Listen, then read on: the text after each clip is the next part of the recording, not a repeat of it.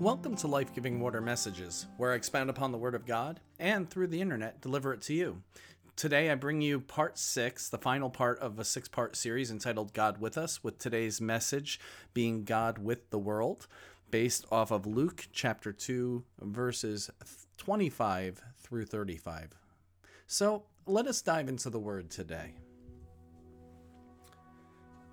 At that time, there was a man in Jerusalem named Simeon he was a righteous and devout, and uh, he was righteous and devout, and was eagerly uh, awaiting for the awaiting the Messiah to come and rescue I- Israel.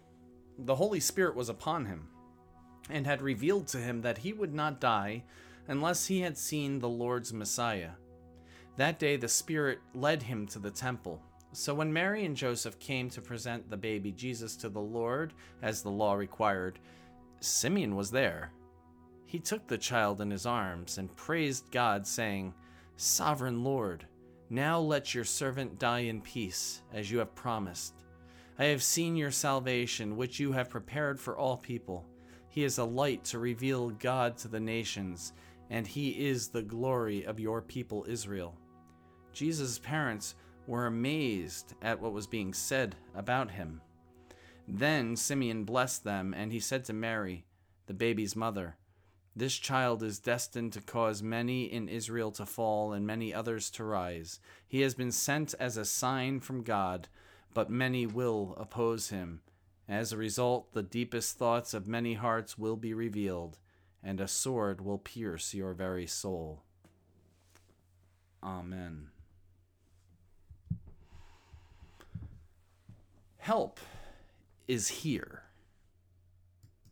our temptation to be or our temptation can be to think that we're alone in our wait for help but the truth of christmas is that help is already here.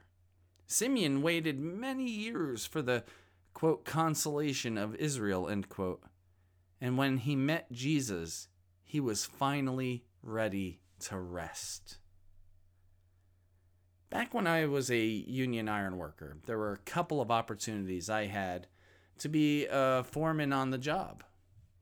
Uh, the first time I was sent to a job alone. So uh, I was the foreman by default, my own boss, if you will.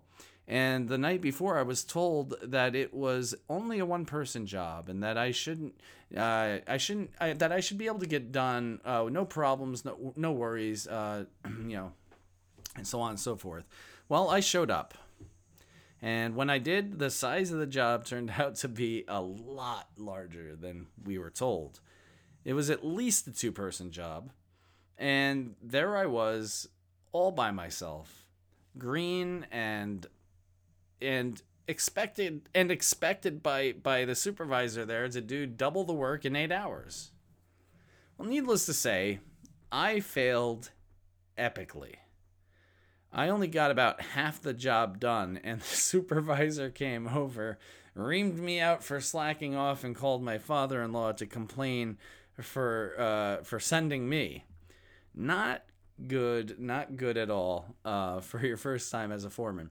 Well, my father in law called me up to see what was happening. I, I explained it to him, told him the workload was off the wall ridiculous. I was ready to walk off the job with a special salute, if you know what I mean. But my father in law talked me into staying and saying that he would head over at the end of the, you know, when he was finished. It was close to the end of the day. So I continued to work. But waiting for him to get there was nerve wracking, and I, I wasn't sure what would happen or what his reaction would be. I worked and waited and worked while waiting, working, working. Finally, he arrived, and he saw the size of the job and the amount of work I had pulled off by the time he got there, which was slightly more than halfway done at that point. He was enraged, found the supervisor, and reamed him out for not being honest about the size of the job, that he could have sent more people if he knew it was this big. And then he came back and told me not to feel bad, that I had done a heck of a job, and that no one would be able to do that much by themselves. And and so he and I worked to finish the rest of it, and and of course we charged them, uh, gave them a ticket for overtime, uh, and yeah, the relief that I felt when he arrived and affirmed the work I did, and how he held that company accountable and then worked alongside of me to help me finish it, boy, that gave me a sense of peace. While I wasn't trying to put myself in a situation where I was trying to do the impossible alone, there are other times I have.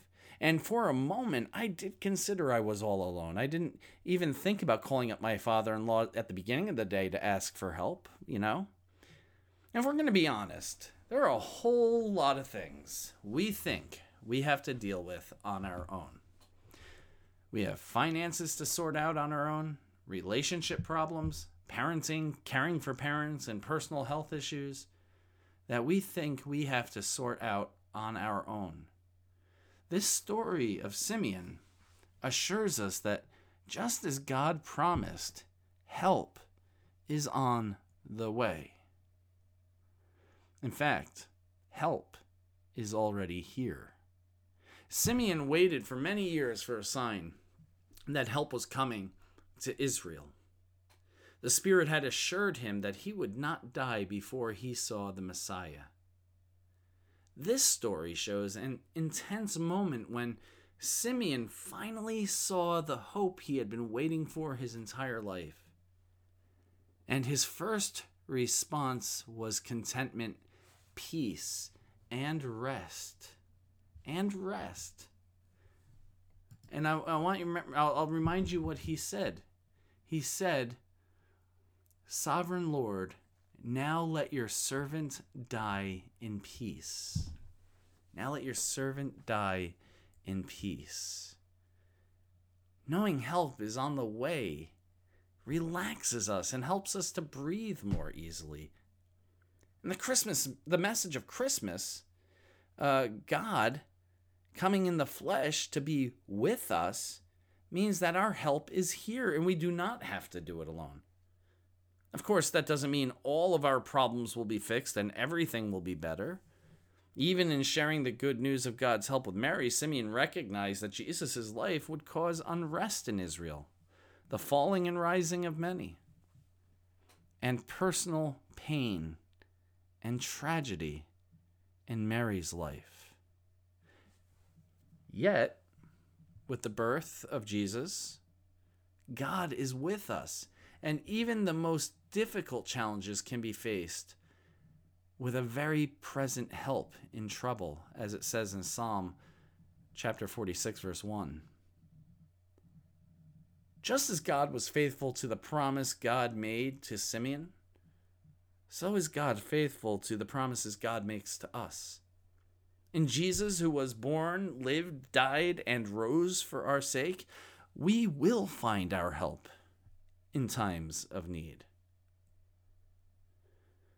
Remember God's promises. Remember that God promises to love and help you. Help is already here, but this is not as passive as it sounds. It requires our response if we want to experience God's help in our day to day lives.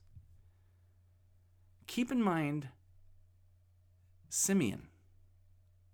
Keep in mind, Simeon was righteous and devout, looking forward to the consolation of Israel. He was looking forward.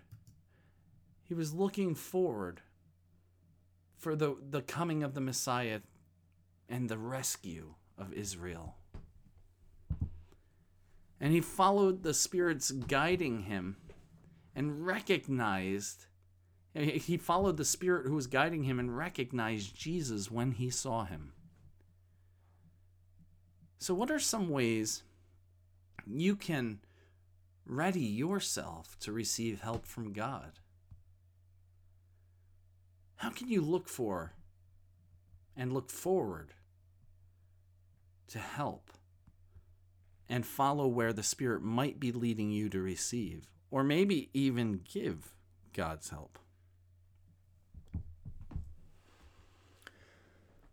What would our lives actually look like if we trusted that God's help is here already?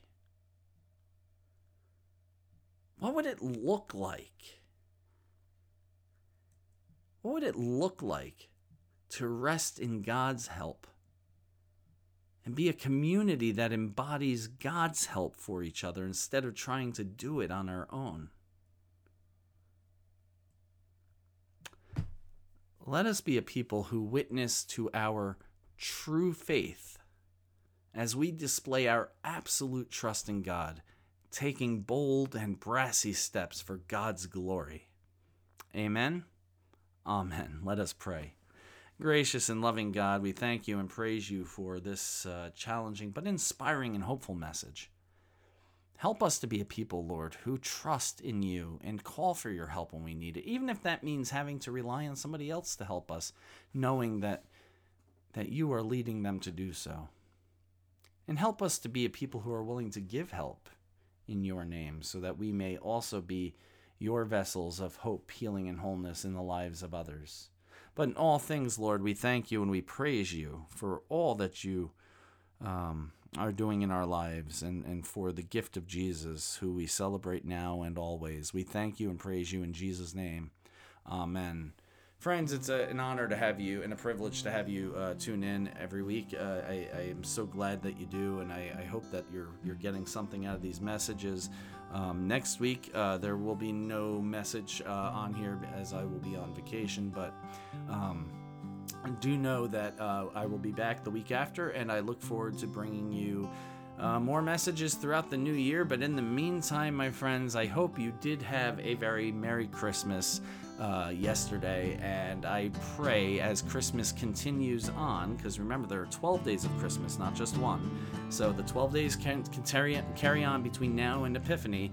I do hope you have a very happy new year and a most powerful and blessed Epiphany. I will see you on the other side of that. God bless. And remember, you are richly blessed so that you may be a blessing to others. Go in peace.